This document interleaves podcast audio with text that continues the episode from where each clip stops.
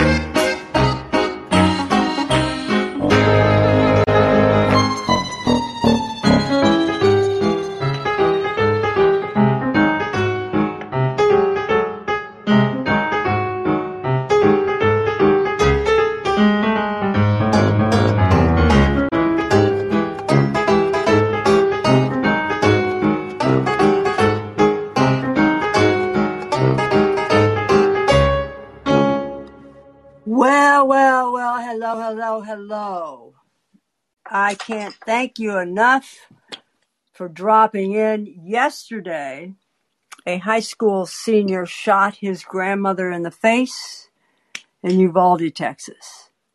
Leaving her wounded, he then got into his truck, crashed it near the Robb Elementary School in Uvalde, got out of his truck, and wearing a tactical vest, headed through the south door of the school carrying an assault rifle and 375 rounds of ammunition. He barricaded himself in a classroom and proceeded to massacre two teachers and 19 little kids. The shooting ended when a tactical unit from the Border Patrol arrived at the school, stormed the building, and shot and killed the high school kid. Now, never in my life, never have I dreamed I'd ever open the lighthearted, upbeat, cheerful Ask Eugene podcast with such a story. But stay with me. I'm going to attempt to wedge a bit of solace for all of us with Mr. Daniel M. Lavery. Call her on the phone. Call her on the phone. When you're all alone, darling, ask Eugene. Ask Eugene, ask Eugene. Good old Auntie E will fix your shit.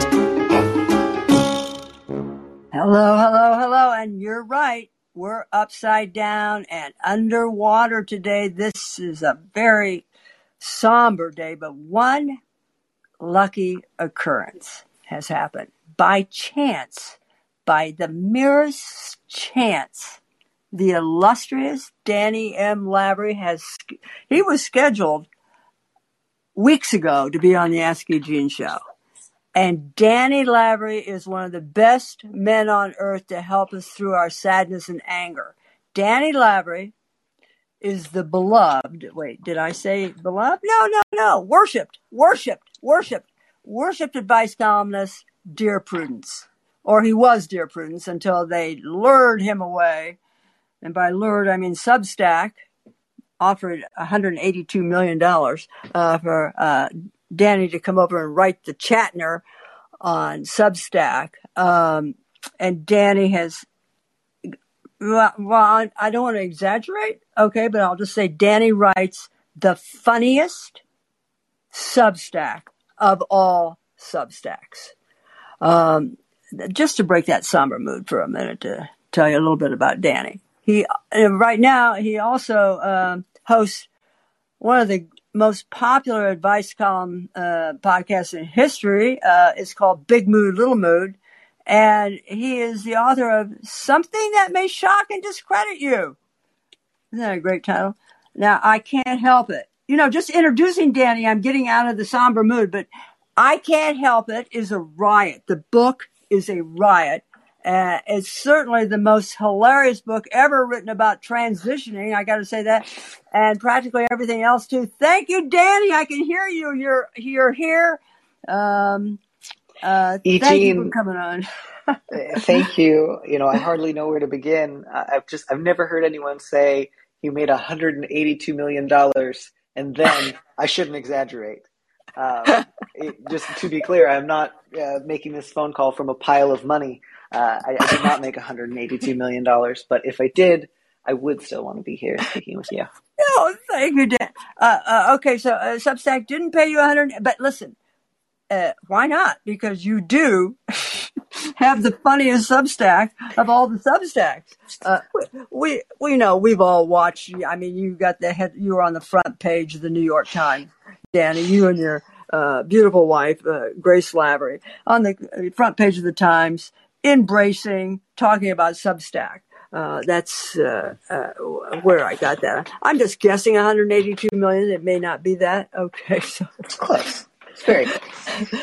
um, Danny, we have uh, an opportunity here uh, to use your famous skills for taking very complicated, horrible situations and giving caring, kind, but doable advice. So I'm going to start off with three questions and comments that just came in from Barbara F. I want to get out of this country and take all my family with me. Our friends here are just as appalled as we are. I wish we all could leave en masse. From Marilyn Johnson. Sick, sick at heart, sick of watching another generation wiped out and its survivors traumatized. And then Marilyn offers a solution. What if gun manufacturers were liable? And then from Linda Paul, Powell. Some days I just want off this planet. It's been my life's work to make things better as an activist, but some days I just don't see a way to stop the old white men who run this show. I can't stop crying. I feel defeated and hopeless. How do we handle this helplessness, Danny? Mm. You know, so much of that um, makes you know uh, sad sense to me. I think feeling a sense of impossibility about one's current location in the wake of you know another elementary school shooting. Right. It's a horrifying thing to say. It's a horrifying thing to countenance. I can really appreciate and um, uh, uh, affirm that desire uh, for you know the lives of the people who directly profit off of gun violence, especially in this country, should be made unbearable. Um, unbearable immediately, unbearable every minute of the day, um, unbearable from every living and breathing person in this country um, until they have to stop. And that can feel both um, energizing and possible and also daunting and far off. Um, so I just that's a lot of words just to say that makes a lot of sense to me as a response, um, and, and, certainly some version of uh, make it unbearable to profit off of gun violence uh, has got to be part of the answer, and that work has to be done collectively. I I agree. Um, uh, we have uh, from Arizona Lava uh, a listener and reader who says, "I, as a retired Arizona teacher." I listened to the Texas politicians today say the answer is to arm teachers. What the fuck? I worked, she says, I worked with educators who could never get the laminator to work right. And we're supposed to carry guns now? Danny, how do we handle, how do we take the suggestions, these stupid suggestions from the politicians?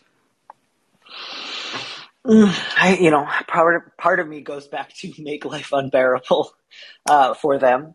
Um, but but yes, I mean, I share your sense of uh, uh, you know shock and horror that someone would even float the idea of uh, arming teachers. Uh, either either that that ought to fall under the sort of scope of somebody who who is paid maybe you know forty thousand dollars a year Right. already with fewer resources than they would have had a generation or two ago. And then to add on top of that, you need to be Rambo, uh, ready at a moment's Yeah. notice to assess a threat and start shooting. Uh, it's just, you know, um, uh, beyond belief. Uh, as, as I'm sure, you know, we, we all already know the, the idea that simply uh, arming more people and telling everyone to be on Mm. high alert for the next Right. mass shooter does not result in uh, numerous mass shootings being prevented because somebody takes the guy out before he kills everybody. You know, there were armed guards uh, at the school yesterday. Yes, there were, and he blasted right past him. Apparently, the armed guard went right past him, shooting, and and uh, uh, I wasn't there. I didn't see it. Uh, but uh, just to go back two minutes to what you said about unbearable, make their lives unbearable. Uh, whose lives are you talking about when you say make them unbearable? Well, let's just set out the parameters here. Yeah, uh, you know, certainly I was thinking uh, in terms of um, the original question, which had had to do with uh, you know gun manufacturers, anyone Right. responsible for for selling um, sort of you know uh, the kinds of weapons that are used in, in mass shootings, um, as well as the, the later question had to do with lawmakers who were suggesting Right. we arm teachers. Right. Um, anyone, I think, either directly responsible in legislation or widespread profit from gun violence should be, I think, uh, you know, a part of this uh, conversation about how to uh, make their lives difficult and uncomfortable. You know, we saw this last last week, two weeks ago, um, when the leaked uh, news about the Roe decision came down Yeah. and people started Right. assembling outside of um, Brett Kavanaugh's house. Yeah. We also saw how quickly uh, Congress moved to uh, increase security measures around the Yeah. houses of uh, uh, people related to Supreme Court justices. Um, you know, as, as people say, direct action often direct action. And of course, Danny, um, you are not allowed to carry a gun into the Supreme Court. Not allowed. You can't carry a gun into the Senate. You can't carry a gun into the House of Representatives. But apparently, you can carry a gun anywhere in Texas. You can carry a gun into a school in Texas. Does this this? I agree completely, one hundred percent with your uh, analysis to make life unbearable. Because, um, uh, Danny, I once went to a gun show, and it was called. I couldn't help myself. It was called the the biggest gun show, the greatest gun show in Mississippi. So I went to the gun show, and first of all, they kept asking me if I didn't want to go to the antiques uh, show, which was next door. But no, I did want to go on the gun show, and so everybody's wearing camouflage, and it is uh, floor to ceiling, you know, just every kind of weapon, every kind of weapon that. And uh, I went over to. Uh, they kicked me out because I opened up my iPhone to take a picture, and boy, they escorted me out. But before I was escorted out, I talked to a young father who was head to toe in camouflage. He had two little kids with him, all, uh, you know, duded out in camouflage. And I said, uh, why are you buying guns? And he said, to protect my family. And I said, but to t- protect your family from whom? And he said, what? And I said, are you protecting your family from that guy across the aisle who's buying guns with his family? And the guy said, no, I'm protecting, he said, I'm protecting myself against women who ask questions. That's when I was asked to leave.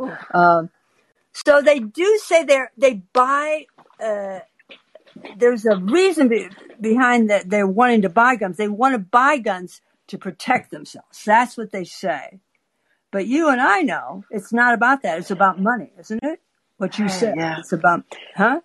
I gosh, I just you know, it just feels there's something just so unbelievably painful and sad about just. I, I feel like this should just be a no brainer. Like whatever we have to do collectively know, in the country to make sure, you know, little first graders and second graders can go to school every day and not get shot. Uh, just we should we should do whatever it takes. It's it's But- it's baffling to me that that's not the most popular uh, objective on anyone's like it just feels like we should be able to get 100% across the board unanimous whatever it takes sentiment on protect first graders from getting shot uh, I agree. And yeah. here's here's a comment from Carol B who says, I did not lose a loved one today or in Buffalo or in Laguna Woods.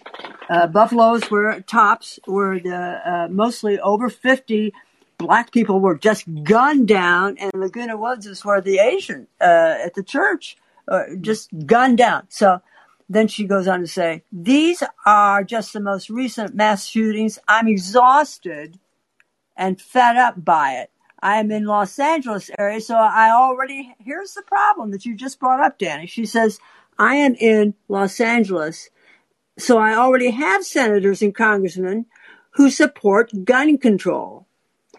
But I think I now need to bug the hell out of my senators to do away with the damn filibuster to get something done on this topic. See? When you say, and we can't even get the damn filibuster, Danny. yeah Uh, no i mean it's so funny i, I, I you know i was like um uh, raised quite religious, and I'm not a religious person now. But I think so often in this kind of scenario, the the parable of the unjust judge in Luke 18, uh, which is just about this incredibly corrupt and indifferent judge who is just being irritated day after day by the same widow seeking justice, and she just makes his life so difficult that eventually, with no more interest in justice than he had been previously, he finally does the right thing just to get rid of her. Um, oh, well, yeah. well, huh, Danny. yeah just just become annoying uh become so annoying that someone will give you anything you want uh, now, Danny, so you you, know, away. you know that. well, first of all, uh, Danny, of course, is is the daughter of a very, very famous uh, evangelical pastor of the Menlo Church, uh, John Ortberg. Her mother's a famous pastor. There has been some con- controversy, which are- we're going to get into another show. But Danny uh, knows her Bible, and uh, um, you know, Danny, I'm I th- I'm uh, Republicans are not going to budge, even if we irritate them, because they're not. You cannot irritate them. They have. We're in a minority rule here situation, and they don't have. They they ignore us. Uh, yeah i mean the, the democrats don't have a, a stellar track record on that one either and um it does i think i agree i suggest uh, it suggests to me that um more needs to be done uh, if what has happened previously has been easy to ignore um, that calls for escalation that calls for um, additional tactics um, Oh yeah, I- I got some ideas for tactics. We got. We're going to get to the tactics part here, and I know. Uh, um, and before we get to the taxi part, uh, Danny, I'm going to bring bring up something which is which is a terrible thing to bring up at this point. Mhm. But uh, this is a New York Times headline from this afternoon. In the wake of massacres, the Supreme Court is poised to expand gun rights. The subhead The new case before the Supreme Court is a test of constitutionality laws requiring licenses to carrying guns in public. The Supreme Court is going to strike down New York's uh, give a good reason to carry a gun in uh, concealed. They're going to strike it down. They're going to expect. They're not going to limit gun uh, control. They are going to expand gun rights. Expand. This Supreme Court is going to expand uh, gun rights. Yeah, I, I, you know, as you may already know, uh, the Observer reported today that the share prices of the largest uh, firearm manufacturers in the United States uh, went up significantly Yeah, uh, after news of the shooting broke. yeah. So, went up ten percent. Ten percent. Yeah, stock prices go up and people buy more guns after mass shootings, um, which is, uh, uh, you know, can sometimes feel counterintuitive, but in fact is very predictable. Well, we could start. You know, we could we could we could start in in motion to uh, withdraw Kavanaugh from the Supreme Court. We could do that. We could, you know, uh, but we've there's only so much we can do about the Supreme Court, which is, you know, the uh, impeachment would, you know, drag out forever. Be, they'd be passing gun laws, fifteen of them, before we ever got around to that. So. It's just another thing that we're going to be hit by. So we have to we have to be prepared for that. Here's a question from Stacy LaRosa. I'm sickened. I have five grands in gun humper states. I can't for the life of me get my head wrapped around this uh, wrapped around this Jesus gun babies bullshit when they've done more to kill people off protecting fetuses. Yeah, this is driving me crazy. Is this this you know why does a tiny area of less people than live in my building have more sway than huge urban areas? Then Stacy added, "Are you ready for this, Danny?" A mm-hmm. couple of hours she later she wrote, "I wrote this first thing in the morning, pissed off as hell. When I was when I was done, I had broken three nails and one broken heart." Oh, man, I feel that one. I do too. She, you know, she lives in a big urban area, and uh, the minority control the Senate, and you know, um, we are going to have before the show is over. You and I and the and the readers and the listeners are going to come up with a solution. Watch us. Watch us. All right. Well, I, I I hope to share some of your optimism, and you know, again, as as devastating and bleak as so much of this can be, is I I do truly believe most people, maybe not most of the people in power, but most people want children not to be shot at school, and I really believe if we all put our heads together and we dedicate as much of our time and energy to this uh, as as we can, um, you know, there is power in the people, and I think that the people want kids to go to school and be okay. I really Yes! do.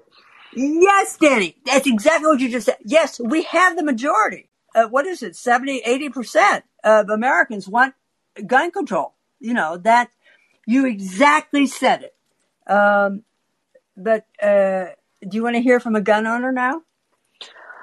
I'll defer to a- you. This is your show. Absolutely. Well, I, I'm going to give you my show because you- we're going to come up with a here, here. Uh, by the way, Danny's podcast, which is called Big Mood, Little Mood, uh, as you can hear, Danny's voice is is mellifluous, and uh, I have uh, for those people who cannot sleep, Danny, you know what's coming. For the people who can't who, who cannot sleep during these days of having our rights taken away over our bodies, Roe v. Wade, and now getting hit with this, I have a solution just for your insomnia. I have found that if I get into bed wearing my headphones, listening to Danny's podcast called Big Mood, Little Mood, Danny's voice will put me to sleep in under two minutes. I mean, that's either very, very faint praise or such a beautiful, beautiful compliment. I wish I could It's a back. wonderful thing. It doesn't work if I'm doing dishes or driving or vacuuming. That, you know, then I'm perky, but your voice can really, it's calming. It mm-hmm. almost doesn't matter to me what you're saying. It's just, you know, when I'm going to sleep, Danny, today it matters what Yeah. you're saying. You know, you know what I mean. Okay, I do. so I do. Well, if anytime you need me to just read off the phone book, I'll, I'll send over a ah! memo. are you serious? I couldn't go to uh, sleep last night. I mean, not the whole phone book. I do have Okay. other work that All I right. have to get to, but I, you know, I could do a couple minutes. Oh, thank God. Okay, now here we're going to hear from Deanna. Deanna's one of our favorite people at Ask Eugene. Deanna owns a gun and she's going to tell us about it. She says, I'm a very efficient and adept shot. I learned young. I'm skilled enough that it's been teased. Deanna can shoot a hair off a gnat's ass and not disturb the others around it. But I'm not flippant about firearms. Actually, very few people even know how to handle one these days. They are dangerous. They are not to be taken lightly. If you don't have any training with them, you have no business handling one. There is one firearm that I've never laid hands on and never will. A rapid fire weapon that should be used only in war. The reason they were designed was for war, not for hunting, not for target practice. We do not need them. With all that said, people need to get a grip and stop hollering about losing the Second Amendment rights. We won't lose those rights. That's not what the powers that be are trying to do. Everybody with good sense sees what is actually trying to be done. Eliminate the damn assault weapons. We don't need them. What do you think? Mm. You know, I'm I'm I'm right there. I can see I can see why this is one of your favorite listeners. Oh, she's great. That's Deanna's dog. She calls herself Deanna's dog, but it's actually Deanna herself who's who's saying that. Hmm. So we understand we're we're not trying to take. Uh, Mary Trump believes that all guns should be taken away. Deanna believes stop trying to do that because you'll never win that fight. Just get rid of the assault weapons. What do you think, Danny? You know, I can understand that as a tactic. And we do, you know, beyond the, the general sentiment of I think direct action is good and I think first graders shouldn't be shot at school. I feel very confident in my opinions there. The further we get out into specifics uh, when it comes to either like legislative next steps or direct action Yeah. next steps, I do uh, want to just, you know, mention I'm not an expert.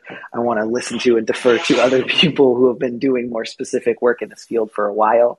Uh, but certainly, I think there's a real advantage to starting with um, widespread actions that have, you know, got widespread support and beginning there and building onwards once you've done something that you think might be easiest to um, get the most people on board about. So, uh, at least along those lines, that seems quite reasonable and understandable to me. I, uh, Danny, have you ever fired a gun? I have not.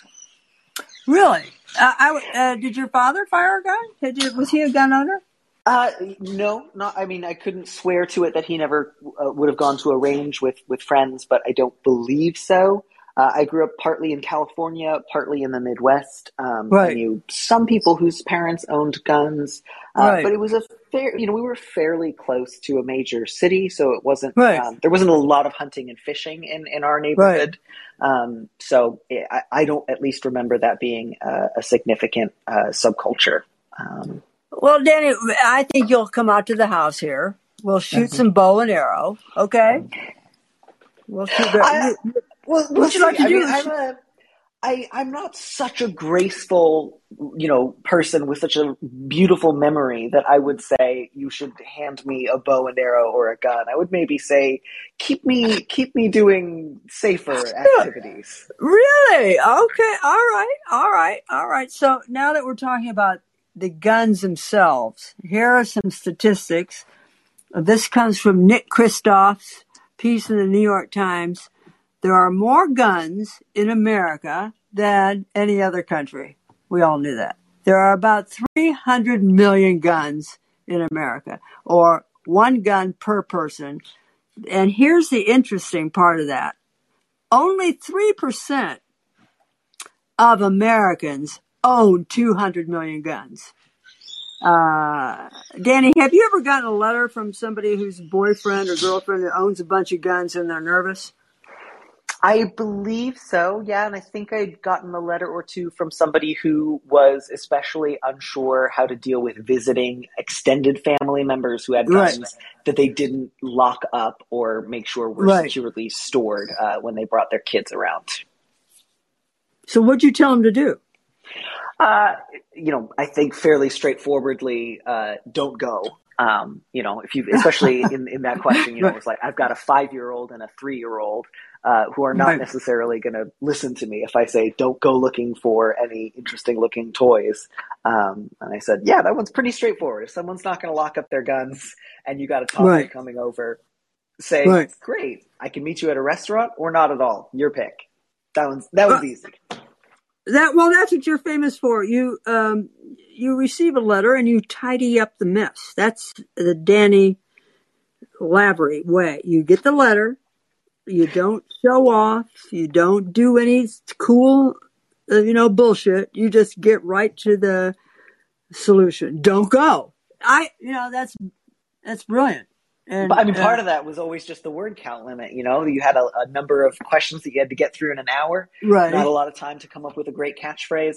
Um, and so, uh, also, of course, you know, I like to gravitate towards the low hanging fruit. You know, the really difficult, thorny questions would often take longer to answer, but I feel pretty confident in don't put your toddler around a mystery missing gun in somebody's house. Easy. Scoop No, vanilla, you know- scoop of chocolate. No, Danny, I, I, it seems simple. Most advice columnists, not the great ones, not the ones who we worship, not Dan Savage, not Cheryl Strayed, not Heather Havrilesky, not Ask Amy, not you know, not the people, not the great advice columnists in the in the pantheon. They they would go straight to that. But many advice columnists will will will twaddle around with all the permutations of well this piss off your uncles then well you know you know and it just goes on and on and on and of course the simple thing is to take action and it's do it or don't do it right don't go I, I think there's a lot to be said for that one. I mean, I, I think I've mostly read the greats, so I don't I don't at least have a strong memory of reading a lot of people who would go on and on for pages. But uh, I, Oh, can on. certainly Really? believe that that there are folks out there who, who would, and and certainly I know plenty of people who just treat not getting into a fight with a difficult relative as Yeah. their only goal. Um, and I can certainly understand where that Oh, yes, desire comes from, but boy, oh boy, you can't live your life that way. um, I re- received a letter about six years ago, right?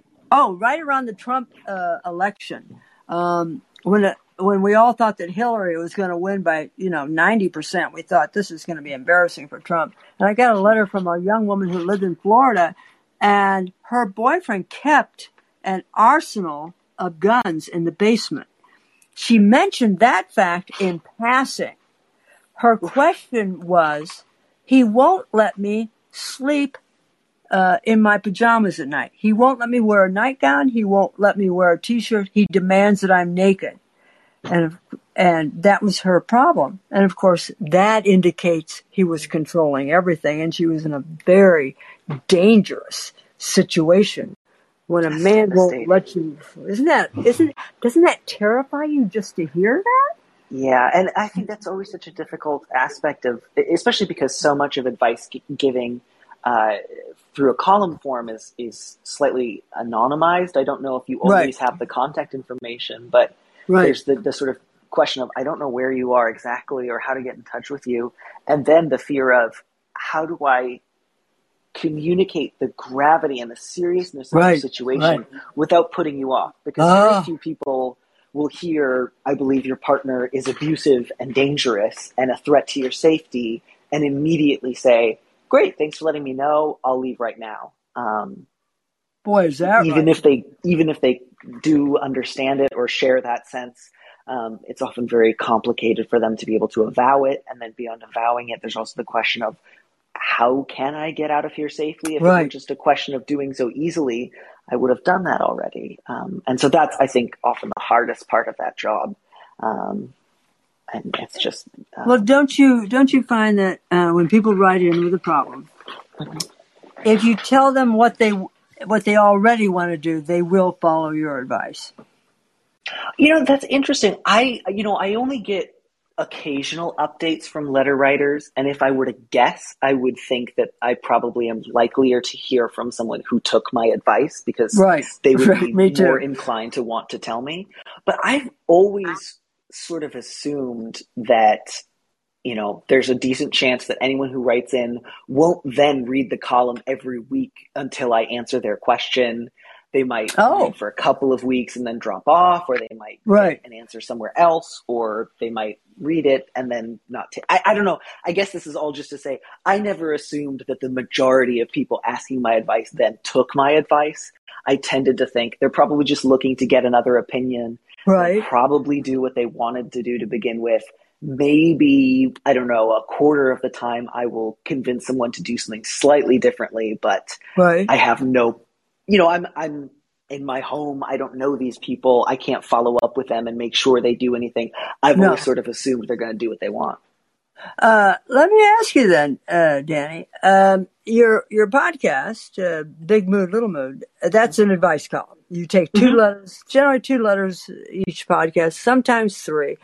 Um, do you find that you have more effect that people tend to do follow your advice more if they hear you telling them, or or is it was it through your writing? As of course, let me remind everybody, Danny was Dear Prudence. Danny got, am I now? Uh, correct me here. I think you got like 300 letters a week at Dear Prudence, right?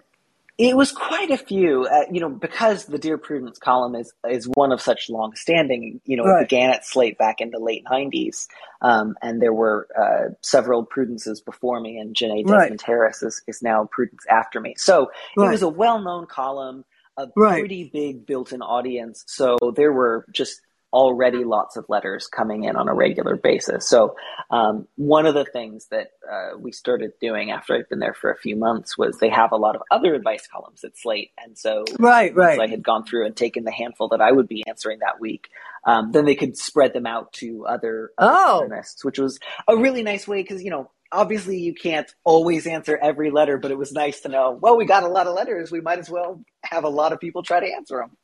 Well, it's what what what what do you think? Do you think your written answers ha- have more effect to get people? Because some people write in with terrible, terrible situations. They really, really.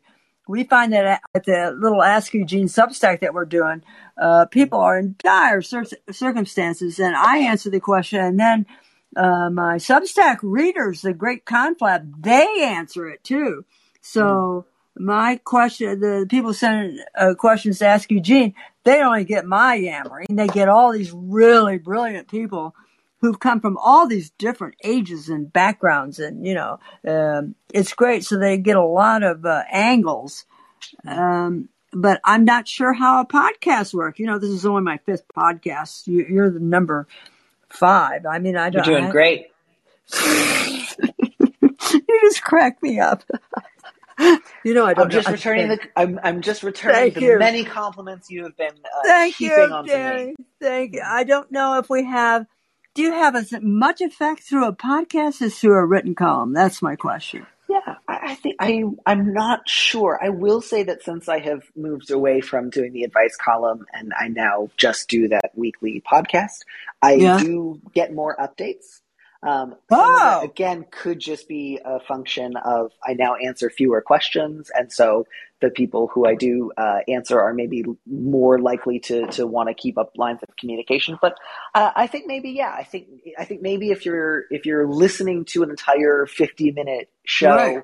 to try to get to your answer, you're probably fairly invested and likely to at Oh, least uh, take my advice under consideration. But again, I really do try to stress, you know, I'm giving this advice based on one or two paragraphs about uh, your life that you have given Right, to me. Uh, you know your life better than I do. I have no legal authority over you. I can't go to your right. house and say, "Hey, did you do what I said?" So uh, ultimately, you know, the choice is yours, and you might decide that I had good intentions but missed Oh, out or uh, was simply wrong. So well, that uh, okay. I'm going to take that in what you uh, what you said. Eh, I Whatever mean, I it think it's kind of nice, right? Because it relo- removes the pressure. Otherwise, I that's a lot of responsibility for strangers' well-being. Also, I I love talking to people. I just love it to have the voice to voice, you know, where they can correct me when I'm wrong instantly. Uh, if we do it by mail, you know, ta- you know, or email or what, it takes longer. Um, I like the voice to voice thing. And speaking of voice to voice, Japan has one gun per 100 people and less gun deaths per year than we have in one school shooting. Can you believe that? You know, um, uh, uh, America's private arsenal is 30 times bigger than Australia's. And in America, cars kill as many people every year as guns. So we're going to have some uh, ideas around that. Um, here's my solution, hmm Danny. hmm I want to do what they do in New Zealand, which is they just paid everybody for their guns. hmm Of course, they're run by uh, a woman, and uh, she said, "Bring your, bring me your guns. I'll give you a bunch of money," and it worked. There's one solution. Another solution is support uh, organizations uh, like Everytown. Um, my sister Candy, hello Candy, I think you're listening. Here's a uh, Danny. Here's what Candy said. Hmm. Every, you're gonna love this, Danny, because this one we can do. Every single gun over owner must carry liability insurance for every gun in their possession. Those already in circulation and those sold in the future. So that guy who I mentioned in, in Florida who had the arsenal in his base, he'd have to have insurance on every single one of those motherfuckers. What do you think? Gosh, you know, I, I love the uh, you know ambition and the intensity of these solutions. I, I'm invigorated by it, and uh, you know, I'm amazed hearing you mention the car and the gun. Um, Oh yeah, there. same sentence. You know, uh, not to you know continually bang the drum of uh, let's like reinvest in walkable cities. Um, but I, I really do think that there are ways that like car culture and gun culture go hand in hand, both in terms of certain myths of uh, self sufficiency and and letting your neighbor you know go die, uh, Right. as well as just um, uh, prioritizing the freedom to uh, demolish over the freedom to live together safely in community. Um, and so I think you know there's the uh, uh, Cars Ruined Cities project, uh, Right. which is one that is again like a little hyperbolic, but you know it's it's not wrong either. No, it's Uh, not wrong. And it didn't, you know, like uh, I'm sure you are familiar with, and your listeners are familiar with the creation of jaywalking as a crime. Uh, the fact that in the 10s and 20s and 30s, there was this sort of ongoing battle between pedestrians who had historically made up a pretty significant part of traffic Right. in cities, um, pushing back against cars mowing people down, uh, and then you know car companies getting together and saying, you know what, let's really stress the message that jaywalking is foolish. Something Oh, no, I didn't know that. means you're not aware enough of your surroundings. You're not suave and urbane. You're a fool and you're responsible for whatever happens to you. And that, you know, campaign really went somewhere such that now there's just, you know, people don't even question the idea that if you get mowed down in the street by this massive 2,000 pound Wow. metal monstrosity, you know, you should have looked more carefully. That was, you know, somebody else had to get somewhere in eight minutes. Um, But listen, we just, again- we don't have to live that way. Well, let's look at the cars. You want to talk uh, the car thing? Vehicle owners have to carry liability insurance. And we have regulated cars. You cannot you cannot drive 80 miles an hour in New York City. You have to drive 25 miles an hour. We're regulating. We're regulating. Why can't we regulate guns? We're regulating cars. 55 miles an hour. You know, you have to have insurance. You can't drink and drive. We got all these rules. You know, I will say for my my own part, I think, uh, especially if we try to connect them all with the idea of a livable future and the idea of how we are going to try to contend with the parts of climate change that are no longer reversible, as well as some of the parts that might be uh, ameliorated. Um, I, I think probably it's going to look less like regulation and more like we have to start living without cars and without guns very soon. Oh, Um, so I think that's probably where my tendencies Whoa. lie. Um, but you know, I, I think that that again, because my goal is just I would like lots and lots of people to be alive, healthy, and safe. Uh, I I as- know as long you. as the and- Earth is here. oh, Danny. Uh, well, what do you say to just ho- big fat taxes on guns to pay Um, for you know- schools, to pay for education?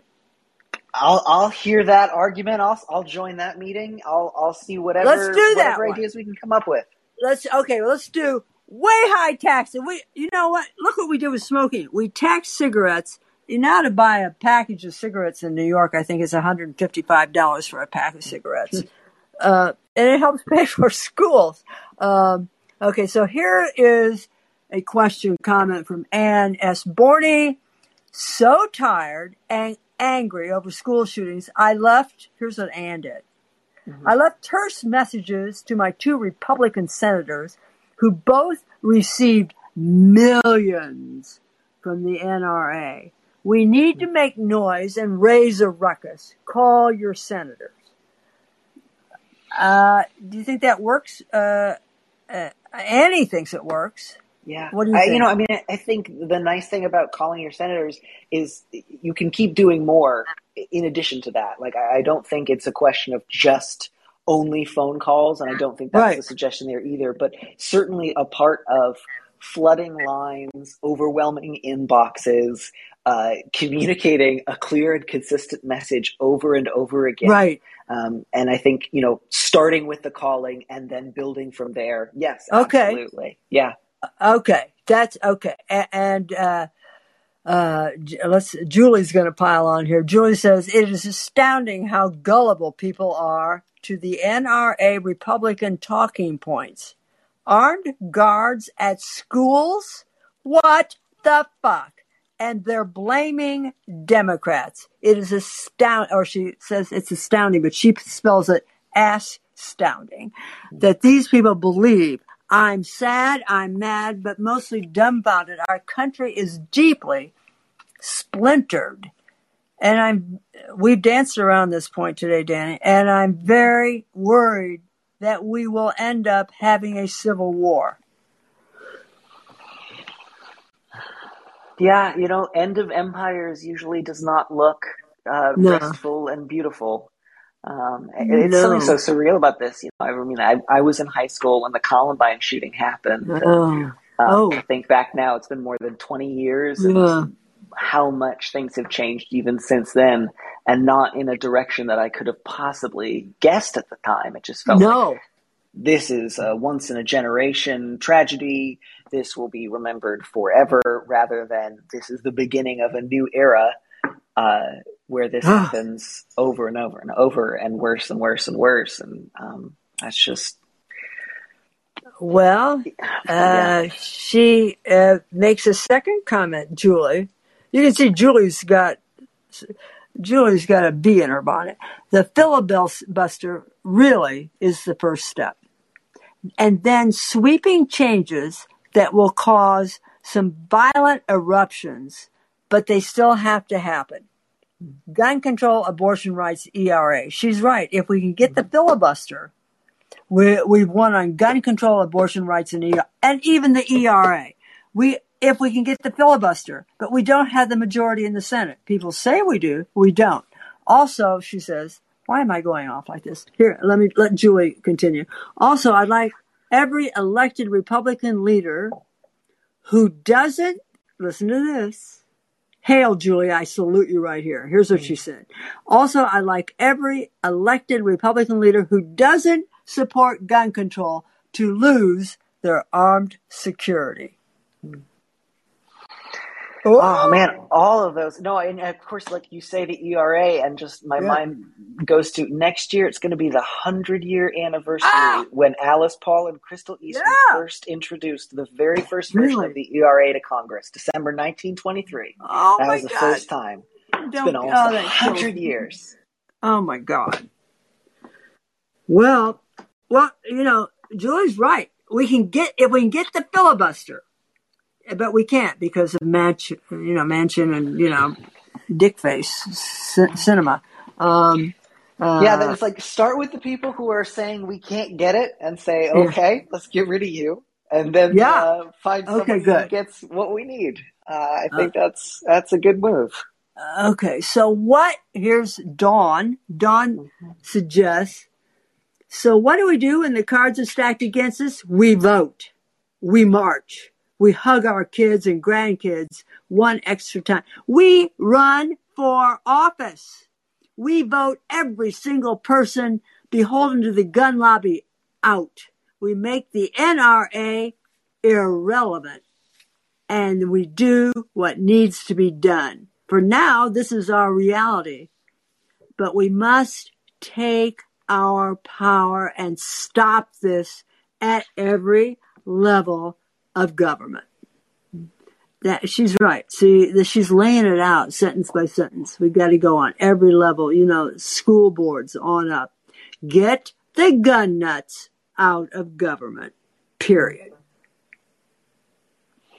tell you what, you've got some remarkable uh, listeners. Just Oh know, my God, they should. I know. thoughtful. Yeah. This is, well, you're not going to like this one. I saved the best one for you. The best one for last, Danny. Okay. This is from Ellen Berry. Ellen Berry is an attorney who was a criminal defense attorney and one of our great, you know, Ask Eugene conflabbers. And she says, God, I hate this world. I hate how intractable this male violence is, how we glorify guns in some hands and we use guns to signify the worst abuses of power and expression of rage. Men can go buck off. I, I, I'm sorry to disappoint you. I don't hate that. I think that's a deeply impassioned uh, and raw statement of frustration, fury, uh, grief, Right. Loss. Um, and, you know, I, I'm glad she was able to, to write that. I'm glad you were able to read it. Um, yeah. Well, Danny, uh, Danny, for many years, the world saw you as a woman. And that's such a beautiful and, and theatrical uh, prelude to discussing transition. And I might And yet- steal it from you. For years, I was seen as this. And yet, For years, the world saw you as a woman, Danny. And then you became a man. You made one of the most famous transitions in the last two decades. Nobody was more famous transition. You went from Mallory Ortberg, the co-founder of the Toast and the advice columnist Dear Prudence, to Danny M. Lavery, writer for the Chatner, for which Substack paid you $182 million.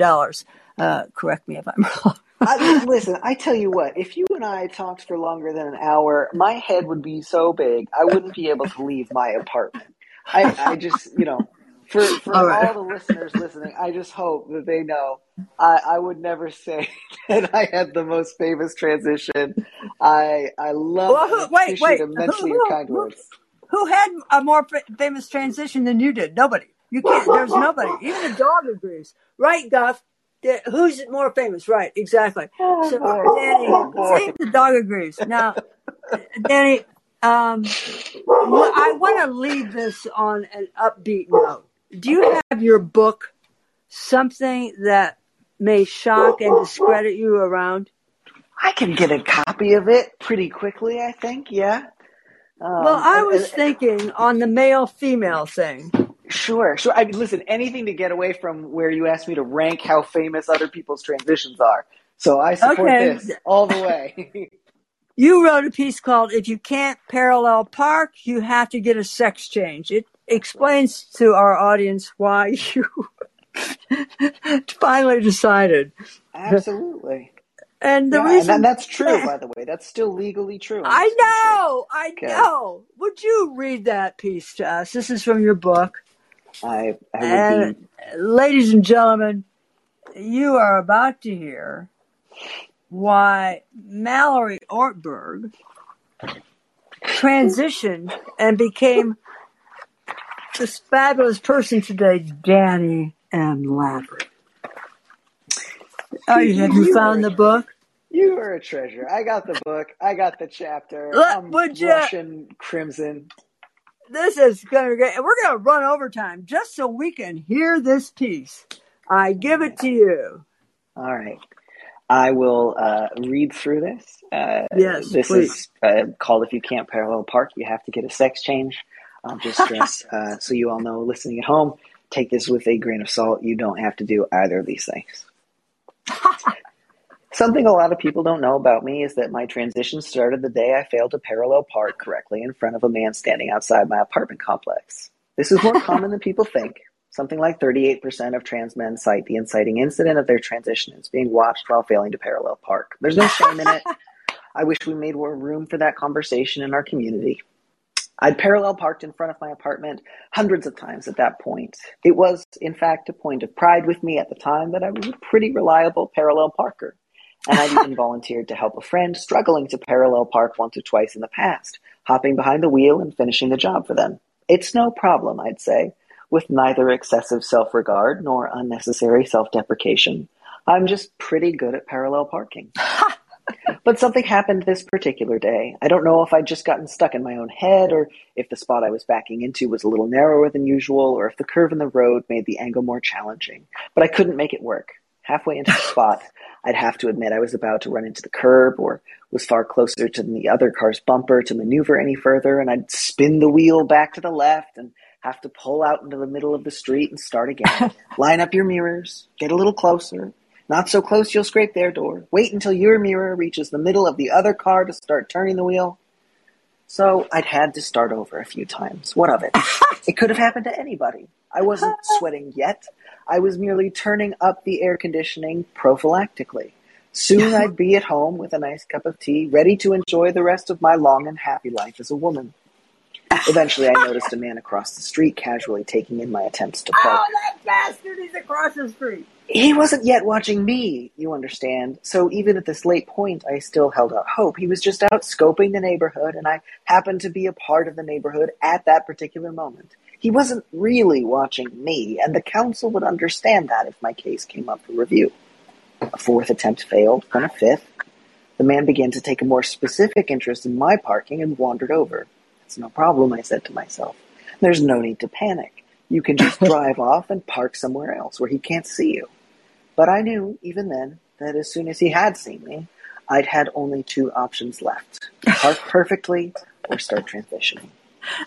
when I had been assigned this particular district as a resident woman, the local council members had done their best to put me at ease. We're not looking for reasons to get rid of you, they said, smiling reassuringly during orientation.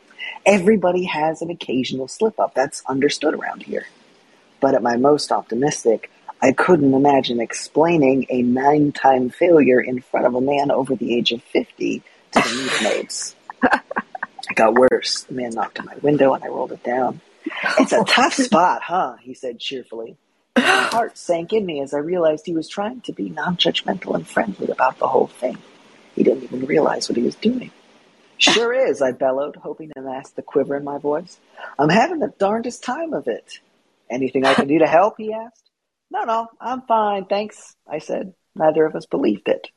You might want to swing a little farther out and try cutting the wheel over a little later, he suggested. I'll try that, I tripped. I did. What was there to lose at this point? What on earth would the sisters want with a woman who couldn't park her own car on her own street on a sunny day with no time limits? So I tried again, this time swinging a little further out and cutting the wheel over a little later as the man stood on the sidewalk and called out friendly encouragement. It hardly felt real. I swung the wheel out, then swung it back in, all the while trying to remember everything I'd ever heard about transitioning. I was going to have to buy a whole new wardrobe and develop upper body strength. While we do think of ourselves as reasonable people, they'd said at orientation, obviously we still have limits and an image to maintain. What we want for all of you is to be completely successful and to have all the support you need, maintaining your presence as women in your districts, but within reasons. It's one thing to need to circle the block and look for an easier spot to park. We've all been there. If, for example, you were to try and fail to parallel park in a place you had parked hundreds of times before, and then you failed 10 times in a row, and a man saw you do it, well, has that ever happened? Someone had asked. Anything oh. can happen, was the Oh. only answer. It's just an oh. example. Oh. The man got friendlier and more helpful, and I got closer to tears. Eventually, I turned back out into the middle of the street, Oh. gunned it, driving as fast as I could until he disappeared from my rearview mirror. I ended up parking on an empty street about a mile away and walking home, all the while knowing what was already waiting for me.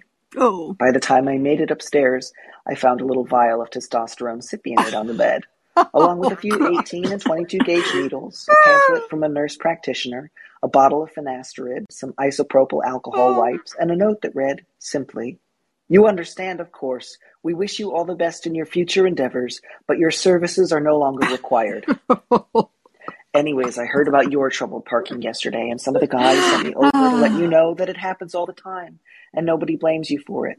We have a sort of unofficial transmasculine parallel parking club as it happens, and if you ever want to join us, we meet in the Safeway parking lot down by the marina most Sunday nights. It's not such a bad life. most of us have a little trouble with spatial reasoning and splitting the check if there's more than three people at the table. but on the plus side, we can park anywhere we want. Oh, bravo! It's one of the great decisions. Danny, one of the great, you know, uh, we ripped up today's script. The whole show is going to be like what we just did here. But Danny just said, but Danny, you have given of yourself today. You listened to our problems. You helped helped us sort of work through our sorrow. I think we all feel better that you've been here. I think uh, you know. I think I know I feel better. Um, uh, and your your book is called that you just read from something that may shock and discredit you. Your podcast is Big Mood, Little Mood. And of course, you reign supreme on Substack with the Chatner. Um, and thank you, Danny. And oh, thank you, Eugene. This was delightful. You're you're a delight. You're a treasure. I just loved I loved every minute. And darlings, if you want to continue this discussion we're having right now about the school massacre in Texas, guns, violence, the U.S. Senate, men, women, and Danny Lavery. And if why don't you mention if you can parallel park? Uh, let's continue the discussion at Ask Eugene, my humble little Substack on, and it's the post titled "I'm sick of guns. I'm sick of the death," and that's it, Doodle Bangers. For our live Ask Eugene podcast, it will be on Apple and uh, Spotify tomorrow. And now, before I play the greatest theme song since Bobby Dylan's It's a Hard Rain. Hey, uh, Danny, have you listened to Dylan's It's a Hard Rain lately?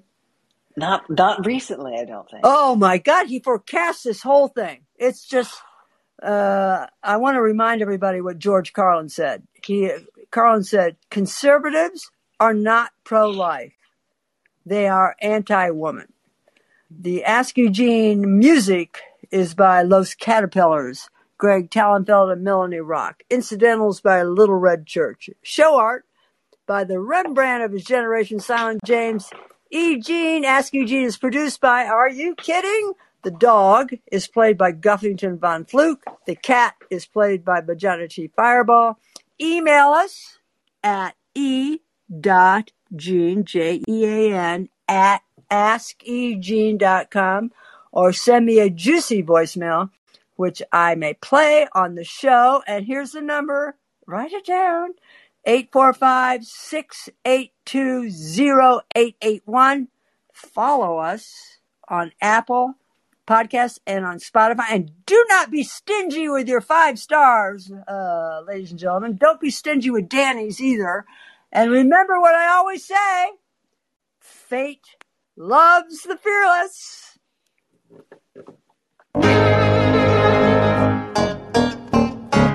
Call her on the phone.